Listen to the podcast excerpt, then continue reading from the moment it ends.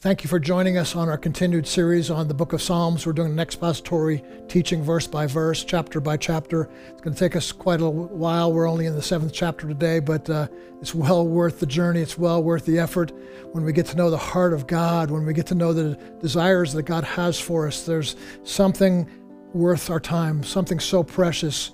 And I know you know that, something so precious in the Word of God that brings life to us. As we've been studying the Psalms, I, I just want to take a quick moment to review what we've been looking at. Psalm chapter 1 is the starts with the blessed is the man and that is an introduction really to the whole book of Psalms. And then from chapter 2 on up to where we are even today we see a lot of the difficulty that David is finding himself in the trials the tribulations the struggles that he faces. Chapter 2 verse 1 why are nations raging and people's plotting vain things taking counsel against the Lord and his anointed uh, this is, as you've listened to the past few weeks of this series, you'll know this is when Absalom right, raised, up against him and just began to try to overthrow his government. And he begins to see this rage that's against him. Chapter 3, he continues, How many are my foes? Chapter 4, he starts off by uh, talking about, Give me relief in my distress. Chapter 5, Give ear to my words, consider my groaning. Chapter 6, O Lord, rebuke me not in your anger, be gracious to me. Uh, I drench my couch with weeping. My eyes are waste away because of grief, grief because of all of my foes. David is a man starting this book of Psalms, confessing his trials and tribulations, his troubles to the Lord. And that's why it's such a good book to relate to. So many of us are facing things in our life that uh, cause our hearts to grieve or be sorrowful. It's a struggle that we have, we offer to the Lord. And the book of Psalms gives us words, it gives us prayers, it gives us psalms and songs. And it's just, it's so precious. And I'm so grateful that God has called me to be a preacher of His Word. And I love to dig into the Word and see what God has to say to us. And so we're in Psalm chapter 7 today.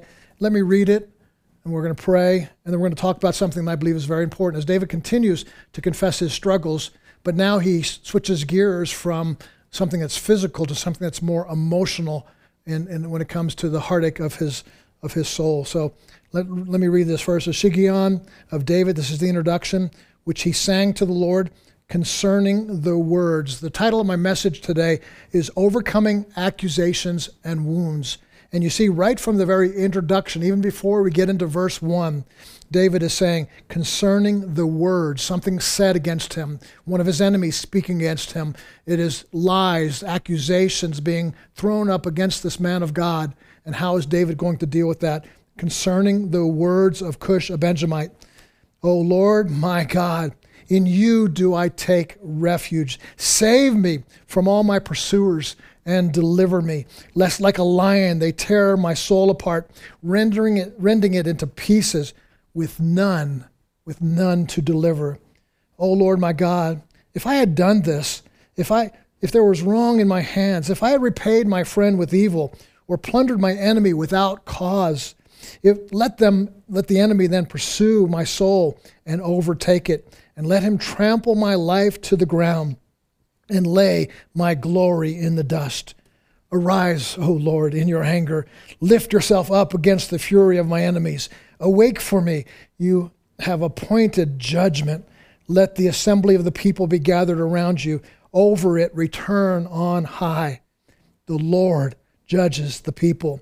Judge me, O Lord, according to my righteousness, according to the integrity of my heart that is in me, and according to the integrity that is in me. Oh, let the evil of the wicked come to an end, and may you establish the righteous, who test the minds and the hearts, O righteous God. You test them, is what he's saying. You test the minds and the hearts. Verse 10 My shield is with God, who saves the upright in heart. God is a righteous judge, a God who feels indignation every day. A man, if a man does not repent, God will whet his sword. He has bent and readied his bow. He has prepared for him his deadly weapons, making his arrow fiery shafts. Behold, the wicked man conceives evil and is pregnant with mischief and gives birth to lies, or another translation says, gives birth to falsehoods. He makes a pit, digging it out, and falls into the hole that he has made. His mischief returns upon his own head, and on his own skull his violence descend. Last verse I will give thanks to the Lord, do his righteousness. I will sing praise to the name of the Lord Most High. Father God, we open up your word and we say, Feed us. We are hungry and thirsty for you. Lord, we don't need pop psychology. We don't need uh, uh, uh, counsel from the ungodly. We need to dig into your word. And it's in your word we find life. It's in your word we find hope. It's in your word we find deliverance from accusations, from lies, from satanic attacks, from the evil enemy who tries to drag our soul down. And I thank you now in the name of Jesus. You'll give your messenger the opportunity to preach hope, to preach life, to preach victory, to preach overcoming the harassment, the, the accusations, the assignments of the enemy against us, and the wounds that they cause. We will be healed, we will be delivered, and we will sing praise. And I give thanks for that in the glorious name of Jesus Christ. Amen. The Shiggaion of David, in the words which he sang to the Lord, how beautiful. But it was his song was concerning the words of Cush, a Benjamin, Benjamite. The main theme here is the accusations that tear at the soul. We, we read about that, the lion tearing at the soul. And I believe that the purpose that the Holy Spirit has set out before us in this scripture is the overcoming, helping us overcoming, or the healing of the wounds from the accuser. Whether that accuser be a person, or whether that accuser be Satan himself or his demons who come against us, we believe there's a standard that the Lord will raise up against that. Now, David has been in battle himself with bears, with lions, with giants, with kings. He has fought against armies and internal rebellions against his, his authority. But we rarely see him so distraught. The language in Psalm 7 is a man who's under duress, a man who's in pain, a man who's suffering, a man who's facing sorrow of his soul and heart. We see him uh, very much, uh, uh, not so much like this, even at times where uh, kings are coming against him, nations are coming against him, where he's fighting major battles. This is an internal battle of his soul because he's heard people say things about him that are false, that, that cut to the core of who he is as a man of integrity and righteousness. And this is a wound to his heart. And what's causing him so much grief and anguish? We find our answer in the headline. It's concerning the words. Have you ever been concerned about words? Words that have been said of you, spoken of you?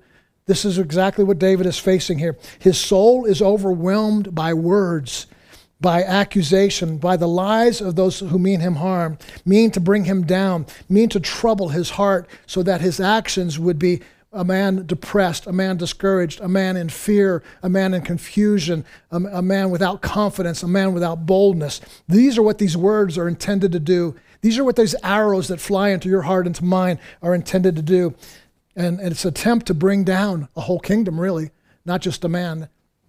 The, the, the words that the enemy uh, assigns against us are not just to bring you down to a place of discouragement, but to the work that you're involved in, to the family that you lead, to the ministry, to the organization that you're a part of, to the church that you go to, to the neighborhood that you share the gospel in. The attempts of the enemy is to get you so discouraged, so wounded, so distraught that you have nothing left of that spiritual vitality, of that spiritual unction to go ahead fully in all the things that God has for you.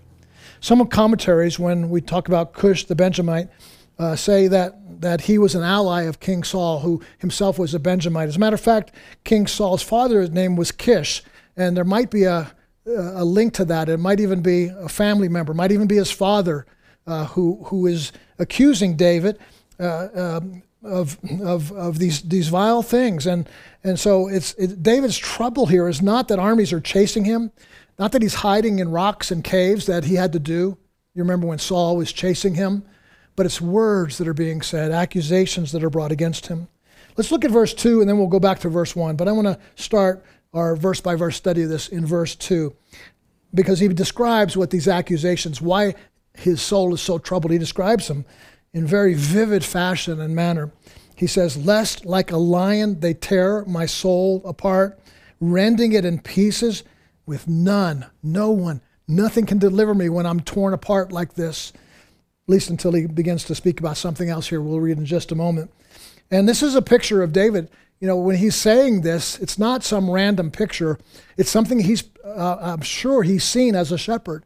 he's seen sheep in his flock where lions come, and oftentimes, you know, we know that he's killed a bear, he's killed a lion, and he's just ripped the jaws of it out. But that, the, the, the picture is he, he has seen this. He has seen the, the, the, the roaring lion. He's seen the teeth clenching and falling upon its prey and then ripping it apart here. This word rending it into pieces is not just that it rips it, but it, the Hebrew here speaks about like throwing pieces, pulling it apart, just devouring this thing like a, almost like a lion, or if you've ever seen a fierce dog with his head shaking on a bone and just things flying out. Uh, this seems like something that's a hopeless situation. In other words, the, the destruction is so vast, it's beyond repair. And we, we see this as David is saying, there's just, it doesn't feel like there's no, it feels like there's no hope.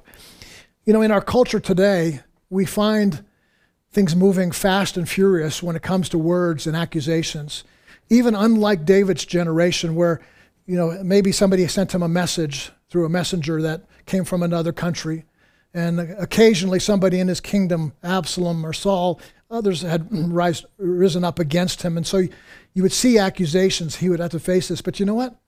You and I are facing accusation and lies, words concerning words said against us almost every day of our life. If you have a phone, if you have social media, if you have Facebook, if you make a comment on the Facebook, if you put a picture there, you might get these words, these concerning words. Now, I know this doesn't compare to what David was facing, but nonetheless, there is something in our heart. Psychologists tell us that every time they've studied the brain, every time you get a thumbs down or a unlike uh, one of your followers, it actually does something chemically, and, and electrons go on in your brain. The same thing it would be as if you were physically attacked. And so, if this is happening to you every day, we're seeing an increase through social media uh, as, as mean spirited, unfiltered, cruel, thoughtless, purposeful, purposefully painful words are spoken and delivered to you every day and night right into your phone. And uh, these things create something negative in our life. And other studies have told us that words can be just as painful as physical wounds. A study on the brain showed pictures of people uh, that uh, a, a, couple that and they had broken up or gotten divorced, and they would sit them down in a chair and set electrons to their uh, to their head, and so they could study this the brain function. And when they put that picture in front of these people, it showed the depression or the anger or the discouragement. And then they had the person put their hand on a uh, I guess you call it like a hot plate, not to, to burn or sear the, the thing, but just, just enough to where it would cause somebody to want to pull away. And they found out it's the exact same brain function as the physical wound as it was the emotional wound, the same place in the brain, the same uh, lighting up of the brain of this danger warning type uh, chemical release in the body. And so the body understands it's not just physical pain, but it's this emotional pain, these things. One author who wrote about the, ver- the extreme verbal abuse that she had for years as a child, she wrote that she wished she had had some physical instead of emotional wounds so that people could see her wounds and her scars visibly. Maybe then, she says, people would ask me what's wrong. People would ask me what's happening, and people would know there was something wrong, and she would not be all alone. And so sometimes physical pain, physical scarring, physical wounds can be visible, where a lot of these are invisible. And that's why David is so preciously bringing these things to the Lord that's why you and I are called to bring these things to the Lord, because oftentimes we are very much alone in the pain and the suffering of these words, these wounds, these accusations, these lies spoken about us.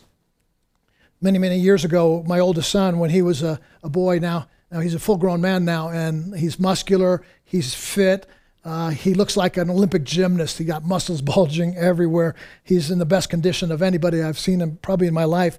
But when he was younger, as an elementary school, early elementary age, uh, he had grown to be very, quite a bit overweight. And people would make fun of him and poke at his belly and grab his chest and say, You look like a woman. And, and uh, that anger got up in him and he, he would get in fights. And he told me he got fight after fight after fight, just the, the, the people mocking and ridiculing, bullying him. But I didn't know that until years later, till he was grown up. And when he told me that, it, it caused such anger and grief and woundedness to my own soul. I can't believe I allowed that to happen to my son. I wish I'd have known. I wish I could have done something. Now, that's me secondhand, so to speak, even though it hurts as a father to see their son in that condition. But imagine what he went through. And I can't even begin to imagine what you've been through. Some of you through divorces, some of you through family situations, some of you through verbal child abuse, some of you who had pastors say things over you or teachers say things over you. You're not enough. You're not good enough. You'll never make it. You won't survive. You're not a Christian. You don't live right. You don't love well. You don't do this right. You're not good enough. And these words begin to get into our mind. And sometimes we even rehearse them over and over again. Uh, uh this is who I am my accusers are right, what they're saying about me, maybe it's right. Enough people have said that about me, maybe it's right. And we need to have the mind of the Lord and have the wisdom of God to understand the difference between something that we could own and look at and say, like, these people are saying this about me. And I understand that, and I need to have discernment. And if there's some things I need to change in my life, uh, so be it. But also, we need to understand when the enemy is attacking you and when he's lying about you when he's trying to d- drag you down, to tear you to pieces where you have no strength, no energy, no movement left in your life. And if you're one of the few today, listen to my voice, who have not had these kind of lies and accusations from friends, from family, from teachers, from neighbors, from church members, if you're one of those few, exceptional few that have never had this, then I know for sure you've had this You've had the lie of Satan against you. You've had him accuse you firsthand. You've had him come against you. You've had him put wounds into your heart. You've had him lie over your soul, spirit, mind, and body to cause you fear, confusion, doubt, guilt, condemnation, and shame. 2 Corinthians chapter 2, verse 11 says, Lest Satan should get an advantage on us, for we are not ignorant of his devices. He has these devices, he has these schemes, he has these tools, he has these weapons. And what are these devices? What are these things that he tries to use to take advantage of us? John 8 44 tells us the answer to this. He was a murderer from the beginning and does not stand in the truth because there is no truth in him. When he lies, he speaks out of his own character, for he is a liar and the father of lies. How profound is Jesus' teaching here? Everything that comes out of his mouth is a lie. You've heard the old saying, How do you know when the devil's lying? When he opens up his mouth. He doesn't ha- know how to speak the truth. So if you're hearing this accusation, if you're hearing something from the enemy, then you can immediately know the opposite is true, that it's not God's uh, plan for you or God saying that over you or God speaking that over you. It's the enemy speaking that over you. Zechariah chapter 3 1, continuing this thought says, He then showed me Joshua, the high priest, standing before the angel of the Lord. What a beautiful picture. The high priest standing before the presence of the Lord. There he is, there's the Lord, and he's standing in his presence. And then listen to this part. And Satan standing at his right hand to accuse him. The Lord right in front of him, and Satan right there at his right hand. And and and there's this picture, you can picture this conversation, God saying, You're holy, and the enemy saying, You're unrighteous. And God saying, You've been cleansed. And you're saying, You're unclean. You've been justified. You're not right with God. Just constantly harassing and haranguing the people of God. You see, the people who are lost don't get this as much as Christians because Satan already has them living under their lie. But once you're a Christian, you start believing the truth. The attack comes all out. If you are under attack today, don't be discouraged. Don't give up. Don't feel guilt and shame. Realize that you're one of God's special anointed ones. You're standing in his presence, and that's where the enemy attacks the most. So take heart and, and be bold and be courageous and saying, you know what? In the middle of this lies and these accusations, I'm going to listen to this voice, not that one. I'm going to listen to this God, not that liar. And you'll find courage and strength coming into your body and into your soul. To see what the psalmist did with such painful accusations, we need to go back to verse 1 briefly. And in verse 1 it says, O Lord my God. He personalized it. The one standing in front of him, it's my God. It's not just some random God of the universe. It's not just some, although he is a high and lofty God, but he's me, mine. He's right here with me. He's precious to me. He's, he's oh Lord, my God. He doesn't say, oh Lord, the God. He says, O Lord my God, in you do I take refuge. Save me from all my pursuers and deliver me. Now, in verse 2, you remember we just read that. He says that, that there's no hope of deliverance once you get torn apart like this. And so he's asking God to move quickly before he gets torn apart, torn in pieces where there's no remedy left. He's, but he's saying, You can deliver me. You can stop the mouth of the lion. You can shut the mouth of the lion, just like God did when Daniel was thrown into those lion pit, and he shut their mouth, and uh, all night long he stayed with them, even though they were hungry and had not eaten. We see that God shuts the mouth of lions. He is the deliverer. David relies here, listen to this, on the nature and the character of God. Knowing God, listen to this carefully, knowing God, who He is, what He's like, what his mind is like, what his heart is like, what the Trinity is like, what his attributes are like. Knowing the heart, character, and nature of God is a strong tower against the arrows of accusation. And in this chapter, we hear a song that sings of God's righteousness, of his holiness, of his truthfulness, of his powerful omnipotence. He's all powerful. This is a song that's being sung, and he has power over the enemy. Knowing God is knowing peace, knowing God is knowing security. Knowing God is knowing triumph. Knowing God is knowing overcoming the voice of the liar. Knowing God is even knowing the voice of the liar. liar. You know when you're hearing something because you're aligning it to the truth. It's different. You're hearing a different voice. You're not going to chase after that voice or believe that voice because God's voice is the one speaking to you. And so, so David is saying in verse 1, You are my deliverer. It's you that I take refuge. The, the intro says, introduction says David sang a song to the Lord. This, this chapter is a song that he sang. To me, that's so precious. Man, when I hear this, I just, it overwhelms my heart with joy. This is a song that God is singing. Excuse me, that David is singing to God. And, and, and in this song, he sings to the Lord. He, I love this. He's not writing an enemy to confront, uh, he's not writing a letter to his enemies to confront them. He's not, he's not appealing to an earthly judge to contend in this matter. He, he's not calling on his army to come up against this and fight.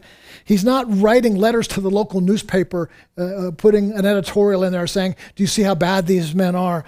He doesn't name them in a sermon like a lot of pastors do. They get up a sermon and say, Elder so and so. No, he's not naming them in sermons. No, he doesn't do that. No, instead, he sings to the Lord. He sings away his pain. He sings away his sorrow. He sings away his struggles. He sings away these wounds. He sings away these hurts. He's presenting it to the Lord. I sing my song to the Lord, a song of deliverance, a song of praise, a song of thanksgiving.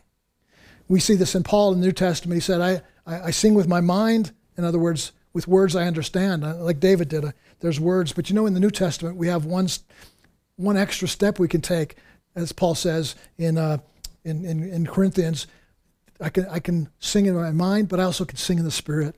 That's so precious. So many times, my soul has been encouraged, lifted up, as I would just be in my room or in my study or in my library, and just and just just quietly just singing a song. Sometimes Sometimes, Lord, bless the Lord, be here, Lord, be present. But oftentimes, then just moving into that groaning, that singing in the spirit, words that that that your mind couldn't comprehend. You're singing uh, spiritual words to combat a, to combat a spiritual battle.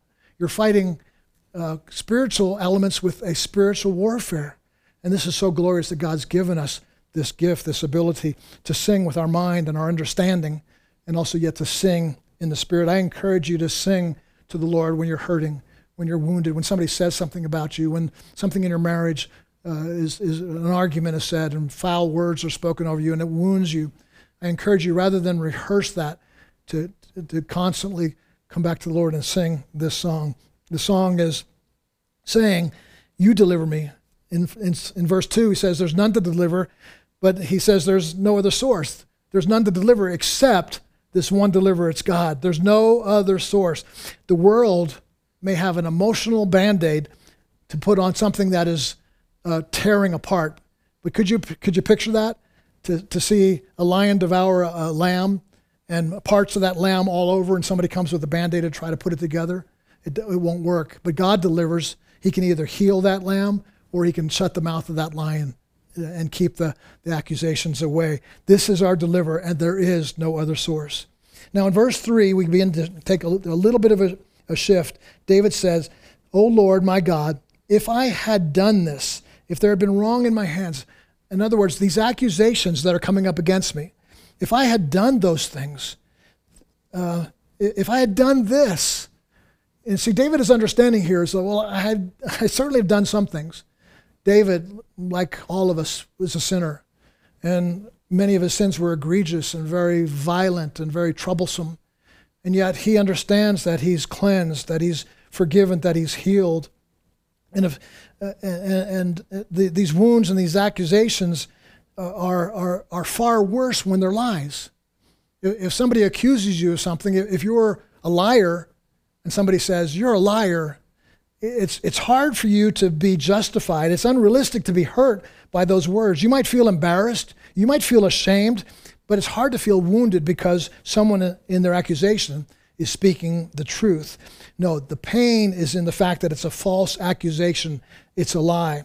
And verse 4 goes on to say exactly what it was he was being accused of. Let's quickly touch on this repaying my friends with evil and plundering my enemy without cause.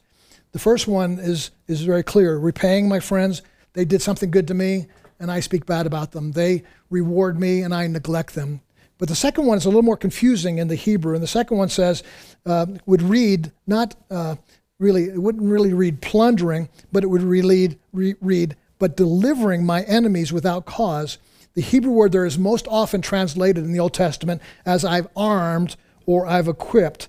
And so, what the enemy is saying against David is, Your friends you have put down, you've hurt, you've wounded, you've discarded, you've come against them. But on the other hand, your enemies you exalted, you armed them, you lifted them up. Now, why is this such a, a wound, hurtful accusation? Why would this be David saying, This feels like he's tearing apart my soul to say that? Because it was the very thing that he felt most desirous of happening that he would be loyal to his friends and that he would be a man of God against his enemies.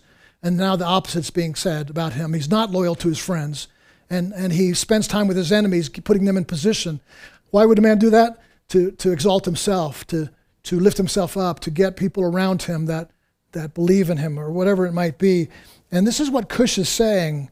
He's saying David hurts Saul's family and the Benjamites, and he harms Israel while at the same time giving help to the Philistines. And this crushes David's heart. This is where the wounding of the, of the core of David, the accuser, listen to this carefully. The accuser doesn't always attack our weakness, but more often the accuser attacks our strength. Let me say that one more time. More often, the accuser is not attacking our weakness, but he's attacking our strength. He's attacking here David's loyalty. David's love for people, David's love for righteousness and truth and justice. And so he's attacking his strength. Years ago, I had two dogs. Uh, one was uh, like a race dog. He was fast. He, he could move quickly through and, and move left and right. He was just speedy. And the other was a, a, a, Rottweiler, and he was strong and tough. He wasn't very fast, but he had this huge neck and this huge jaw. And oftentimes they would get into rows, playful fights, or occasionally it would turn into something aggressive. But I, I noticed something as they wrestled and fought and their teeth went after each other. I noticed that they didn't go after the other one's weakness. Now, the weakness on the Rottweiler would have been his legs because he was slow. The weakness on the, the other dog, the, the, the fast dog, would have been his neck because he wasn't as strong in that area. He was sleek and slender. But the opposite happened when they fought. The, the, the fast dog would go after the strength of the strong dog and, and try to attack his neck. The strong dog would go after the legs of my fast dog going after his strength. The enemy knows this exact same plot, the same scheme, the same device. He goes after your strength. Now, this is difficult for us, but it's also good news because the area you're being attacked in is most likely your strength. So if you feel discouraged because you've been accused of being uh, unkind, that might be your greatest strength. Or unloving. It might be that God has created you to be a true, genuine lover of God and lover of others if if people attack you in the gift that you have, it might be music, it might be uh, teaching, it might be uh, generosity, and people attack you in those areas. I want to tell you to be strong in that area, be bold in that area, because the enemy is attacking your strength, because he wants to get at the things that you're best at, that you're called to, so that he could diminish the calling of God on your life, diminish the purpose and the plans. The Bible says in Corinthians, the hand and the foot need one another. But if you're if you are a hand and the enemy attacks that, saying oh, that hand is not good, that will droop. It will diminish. It won't do its purpose. Therefore, the body of Christ in totality will be lacking the purposes and plans that God has and the part He has for you to play in it. Be strong and be, take courage. The fact that the enemy is attacking you. Again, Dave, one of David's greatest gifts and callings was his loyalty. Oh, do you remember how loyal he was to Saul? Even when Saul was throwing spears at him and casting him out and lying about him and chasing him through the deserts and through rocks and caves. And David had opportunity many times to kill him, finding him in a cave by himself, finding him asleep at night. And others of his men, excuse me, David's own men, would have opportunity to attack him. And David said, Don't lay a hand on him. He's the king, God's chosen one, and we are loyal to that anointed one. Touch not, he said, the Lord's anointed. And he had this loyalty, this fierce loyalty. And that's exactly what Cush and others are attacking him in, saying he wasn't loyal to Saul. He wasn't loyal to the to the Israel. He was loyal to the Philistines. He was loyal to the other enemies that ended up attacking Saul. But this was not David's heart, and it broke his heart to hear it. And yet I think he understood what we understand. Uh, the enemy is attacking my strength, my loyalty, my, my ability to be firm in my uh, partnership and help of other people.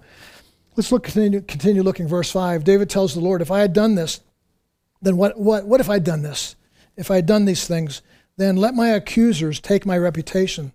Let them, let them shout it from the housetops that, that, that I am a traitor, that I have not been loyal. Uh, I'll, I'll, acknowledge my guilt. If what they're saying is true, let them take my glory and my, in other words you could say, my honor, my, the, the prestige of my integrity and of my righteousness before the Lord. You see, because later on David speaks about his own innocence, and yet uh, David wasn't fully innocent.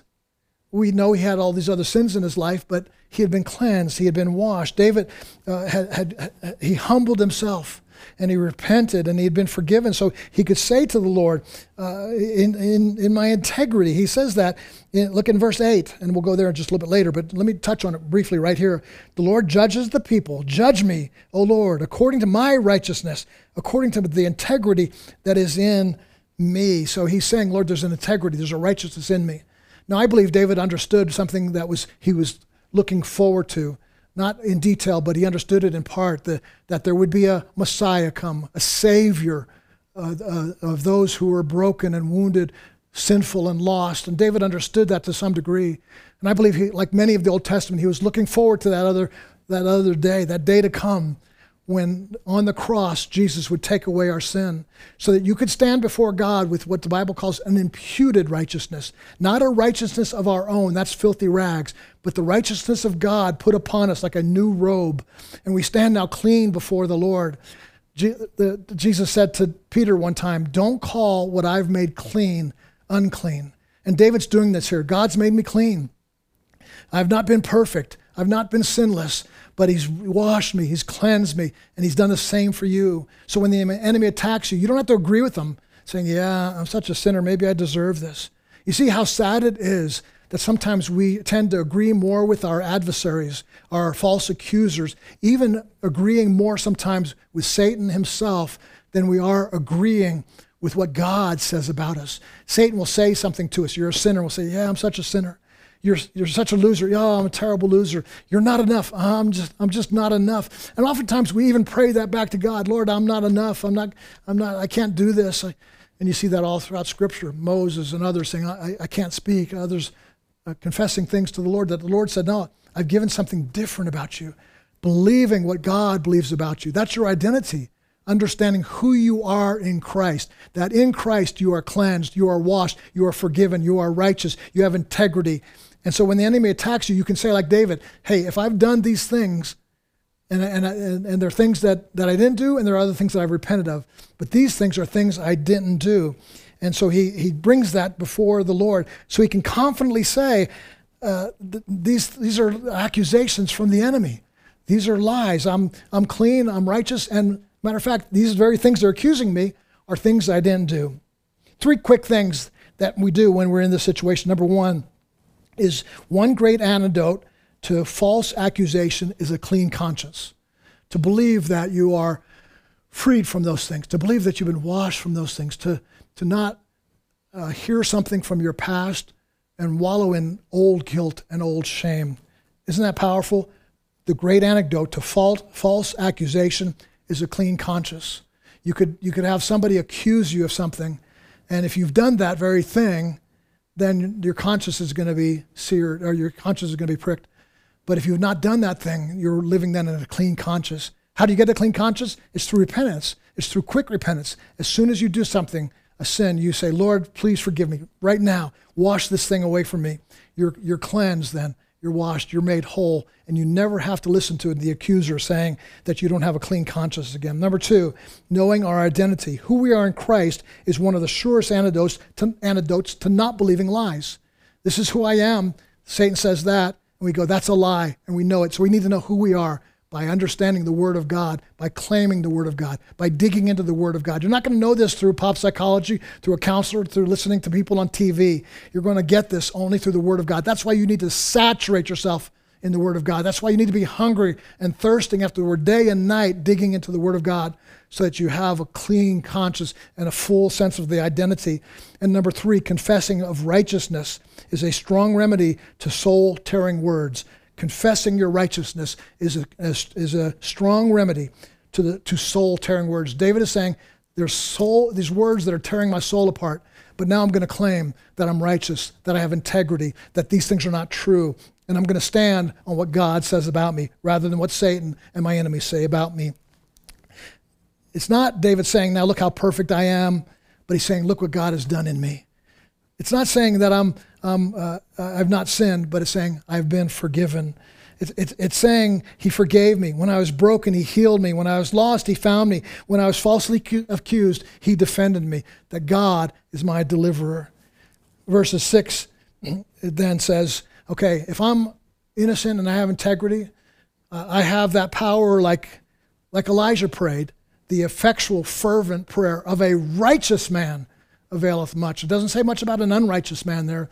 Why? Because his prayers will be double minded, because his prayers will be racked with guilt and shame, because there will be a sense of being undeserving of having God do anything for you, particularly a powerful request such as Elijah was bringing before the Lord. But the prayer of the righteous, does that mean a perfect person? Does that mean a sinless person? No. It means somebody who understands the finished work of Jesus Christ on our behalf, that, that we come into that place of the imputed righteousness of Christ over us. And therefore, we could say at any given day, no matter what our performance was like even two minutes ago, right now I stand before the Lord, a righteous man, a holy woman, pure, sanctified, filled with the Holy Spirit. And now I can pray these bold prayers. The, the, the Bible says the righteous are as bold as lions. Look at this. David's saying, The lions are tearing me apart with these words.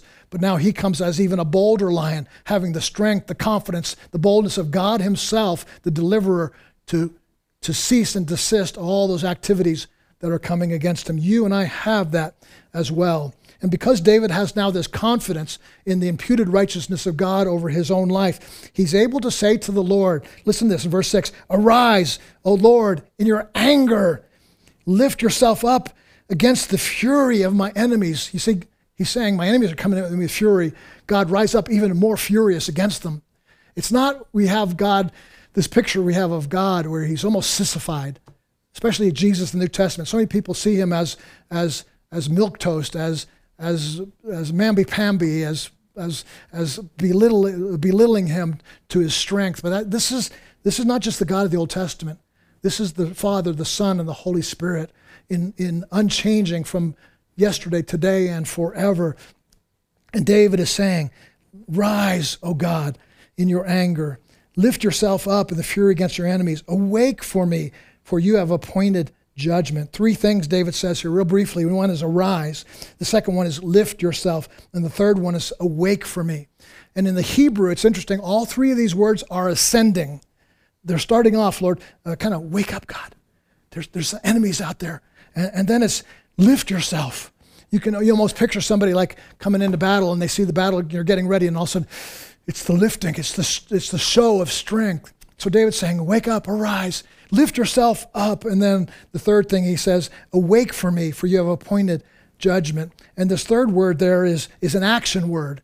And the powerful thing about God is when you come to him, he's not just bringing judgment in the sense of uh, making a statement like uh, I know you're I know you're innocent.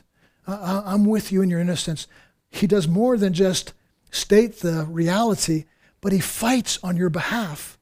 He moves out in fierce battle. You see him coming in this strength that he has. He's confident. David is confidently calling on God to rise and take action, to stop his accusers, to bring truth to lies. He's calling on God to judge between the righteous and unholy. And then in verse 7, he goes on even further and says, Let the whole assembly of peoples be gathered together, and over it, Lord, you return on high. The Hebrew word might be better saying it is, Lord, I want you to come over the assembly. Gather an assembly around you of the peoples of Israel, of people of the nations. Gather them around. And you, like a judge that sits in the courtroom uh, over this, usually the judge is seated above in a box, uh, almost like a like this this platform here, and he's seated above it, and people are below it, and, and he and he's judging over, he's discerning over hearing truth and lies. And the judge is watching these things. And that's what David is painting this picture here. Lord, bring all the assembly together, and you stand up high over them, and you then uh, begin to judge. Let the assembly people be gathered and rule over. Verse 8, the Lord judges the people. And now David makes his plea, verse 8 Judge me, O Lord, according to my righteousness and according to the integrity that's in my heart. He's making his plea. He's standing before that high and holy and lifted one and saying, God, because of you, you've made my heart clean. You've made me righteous. Now I can be as bold as a lion. Now that my effectual, fervent prayer, my cry to you, will avail much, and my enemies will be silenced. In verse 9, he goes on to say, Oh, let the evil of the wicked come to an end, and may you establish your righteousness. See, there's the action point there. This, here's the, the awakening of God, not just to make a decree, not just to, to declare something right and declare something wrong, but actually pronounce judgment against it, to actually move. Later on, you'll hear about his sword and the bow, but here in this place, what David is, is, is saying to the Lord, you're, you're, you're, you're taking action here. You're bringing this verbal abuse to an end. You're bringing this lie and accusation to the end. You're shutting the mouth of the lion. You're shutting the mouth of the accuser. You're shutting Satan's mouth in my life.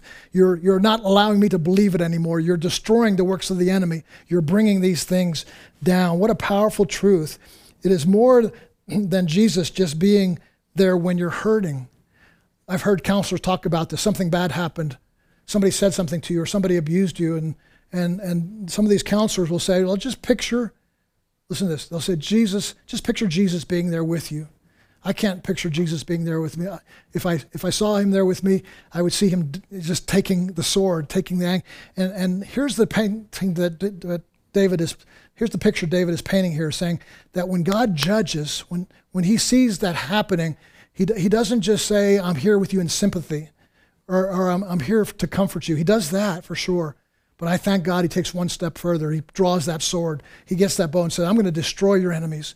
Those who have harmed you, I will harm. Those who are unrepentant, we'll read that in just a moment. Those who are unrepentant, I will come up against. And so God is fighting your battles for you. God is fighting your battles for you. You can rest, you can trust, you can believe that He's not just a God of words, but He's a God of action. He's not just a God who has sentiments, feelings, and emotions, but He's a God who takes warlike actions, uh, devastating combat battle actions on your behalf to destroy these words, to destroy these things that are concerning you, like David said, concerning these words of Cush. Verse 10 My shield is with God. The Hebrew there is, is really strange because it doesn't say my shield is with God. That's the translation to help us make sense of it. But the translation here is my shield is on God. Wow. That's a strange way to look at it. In other words, I could carry the shield by myself. I could carry the sword by myself, but that's not sufficient. My sword and my shield are in God's hands, and I am in Christ.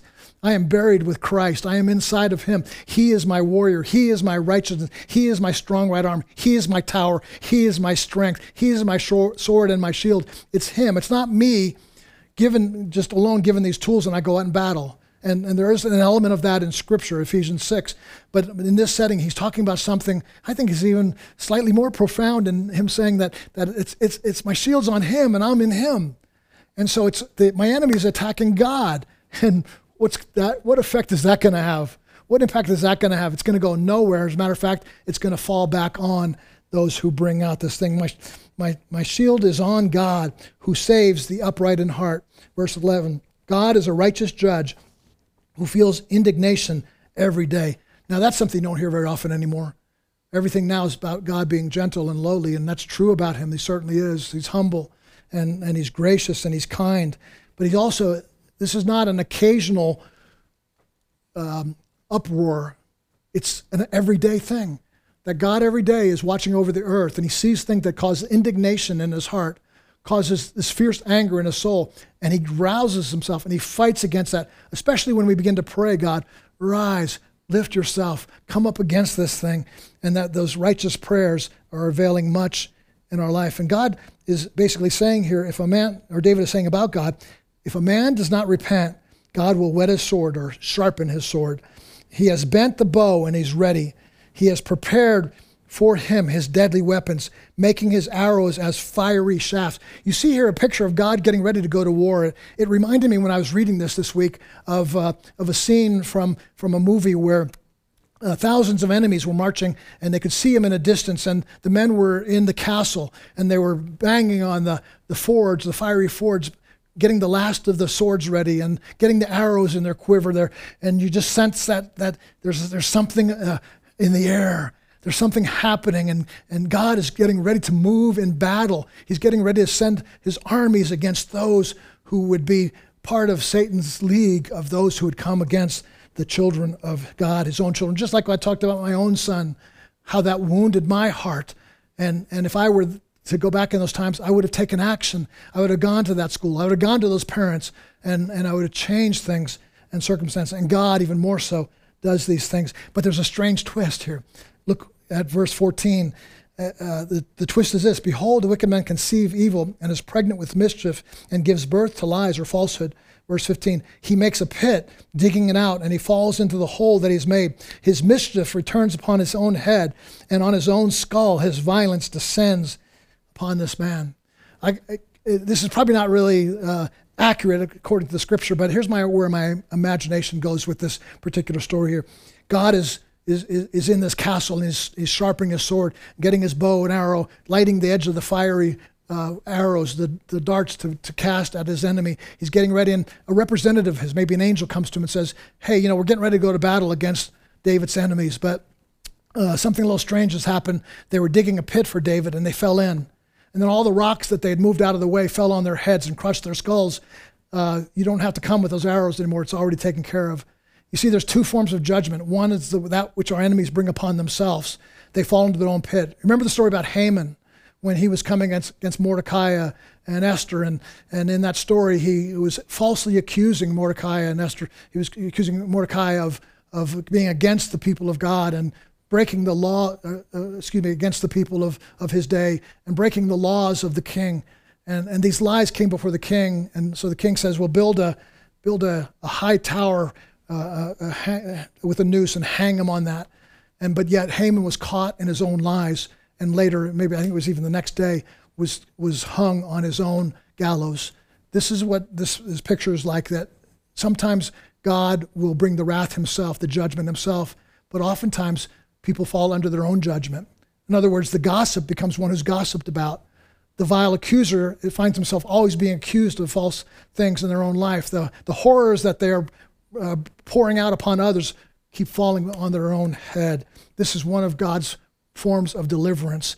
And I think it's one of the most interesting and almost, it's not comical because it's so sobering, but it's almost comical as this guy falls in the pit that he had prepared for David.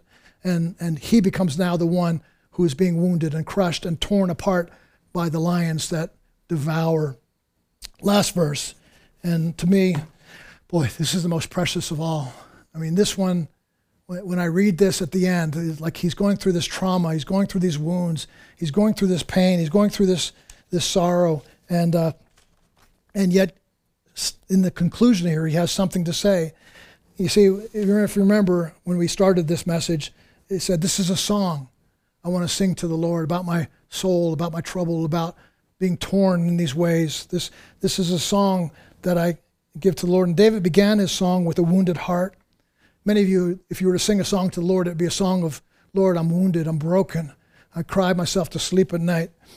Many of you would be singing a song of cry for deliverance. There's, there's, there's such accusations in your mind. There's such, there's such depression and discouragement because what you believe about yourself.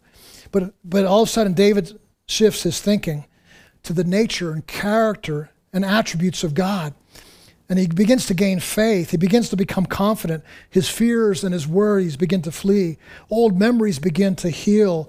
New accusations fall into the pit. God has arisen. God has defended. God has destroyed the accusation and silenced the accuser of the brethren. And now new words come into his song.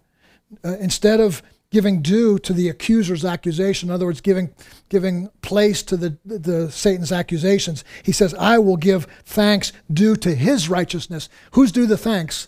It's God, because he's delivered. Who's due the sense of strength? It's God. Who's the overcomer? It's not the evil one, the enemy, and the accusation person. It's the power of God. It's the omnipotence of God. So David is, is replacing these fears and these worries with thoughts of the attributes of God He's strong, he's powerful, he's righteous, he's just, he's omnipresent, he's everywhere at all times. He's with me, he's for me, he's not against me. And as he understands the character nature of God, the song begins to shift from a song of fear and anguish and woundedness to a song of praise. Look what he says here, verse 17 I will give to the Lord the thanks that is due his righteousness. I will sing praise to the name of the Lord Most High. I'll sing praise. David begins to say, I know who God is.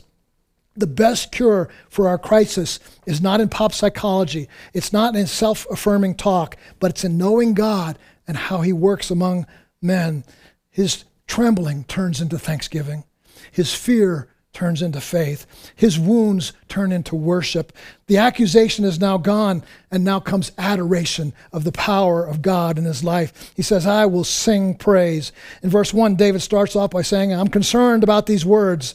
And now his concern turns into a concert of praise. He begins to say, God, you're my deliverer. God, you're my strength. God, why would I worry about the things said about me? Why would I be concerned about the, the, these, these troubling accusations? God, that means nothing to me because I have your word. I have your confidence. I have your support. I have your approval. I have your righteousness. I have your integrity. And I don't need what, anything to say, anybody to say anything else other than what you're saying about me. To the accuser, you say that you say that I do this, but I say God has done something in my life. You speak lies, you say to your accuser, but I sing the truth. You accuse, say to your accuser, but I praise. You think your words are going to destroy me, but I know my God always delivers me. That's the song David concludes this chapter with. It's a song of praise. It's a song of thanksgiving. And as a matter of fact, it's such a, strong, a strong song of praise that all that we talked about when I began this message, Psalms 2 through 7, David is talking about his enemies, his accusers, those who chase him, those who come against him. He's talking about Saul. He's talking about Absalom. He's talking about rebellions against him. He's talking about nations raging against him. But all of a sudden, now, after these seven chapters of trials, tribulations, struggles, it's a long time, and maybe you're in that long process. But as you understand the character, nature, the attributes of God, you're going to understand He's for you and not against you. And He has all the power to come against your enemies. And you're going to understand He can put a song of praise in your lips, a song of joy in your heart. He can put a new song in your heart. And He does this to David at the end of Psalms 7. And if you take a moment, we'll look at this next week when we meet together again. Psalms 8 begins to change. Oh Lord, oh Lord, how majestic is your name in all the earth. You have set your glory above the heavens. Out of the mouth of babes and infants, you have established strength of your foes. Oh man, I could go on, but I won't. God, you, you see a, a transition here. And that's the prayer I have for you right now in the name of Jesus that there'd be a transition in their soul, their mind, their understanding.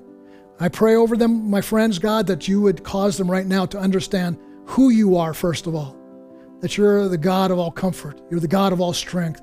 You're the God of unlimited resources. You're the God who's for us and not against us. Secondly, understand who we are. We are the righteousness of God in Christ. I am washed. I am cleansed. I am forgiven. I am chosen. I am God's beloved. He loves me. He cares for me. He protects me. He's, he's the shield. He, he holds my shield, and I am in Him, protected by this great and mighty King. That's who I am in Christ. And now, Lord, out of that, we no longer fear what the enemy says. Let them rage. Let them let the nations rage. Let the people imagine vain things. But we'll praise our God. We will say yes to the plans and purposes of God for life. We won't be discouraged. We won't be downcast. We won't be diminished. We'll rise up with God and say, God, I'm going to take my place in your kingdom plans and purposes because you have great things for me. You're not just protecting me from the evil one, but you're launching me into powerful moves of God on my behalf that I might become a, a kingdom warrior along with you, Jesus. And we thank you for this. Thank you for the book of Psalms. Lord, I pray that this series would continue to touch people's hearts. In these first seven chapters, we've been talking a lot about overcoming the enemy, overcoming warfare, overcoming the plans, wicked plans against us. And Lord, we thank you that you're that God who delivers. And now we move into the time where we can even more and more rejoice and speak about the majesty and splendor and glory and wonder of the great and mighty, awesome God. We thank you in Jesus' name. Amen. Thanks for being with us. I hope you're enjoying this series. And um, you could send us comments if you'd like. Uh, and and uh, it's a great joy to have the time being with you. Thanks. God blessing on you. Grace and peace to you.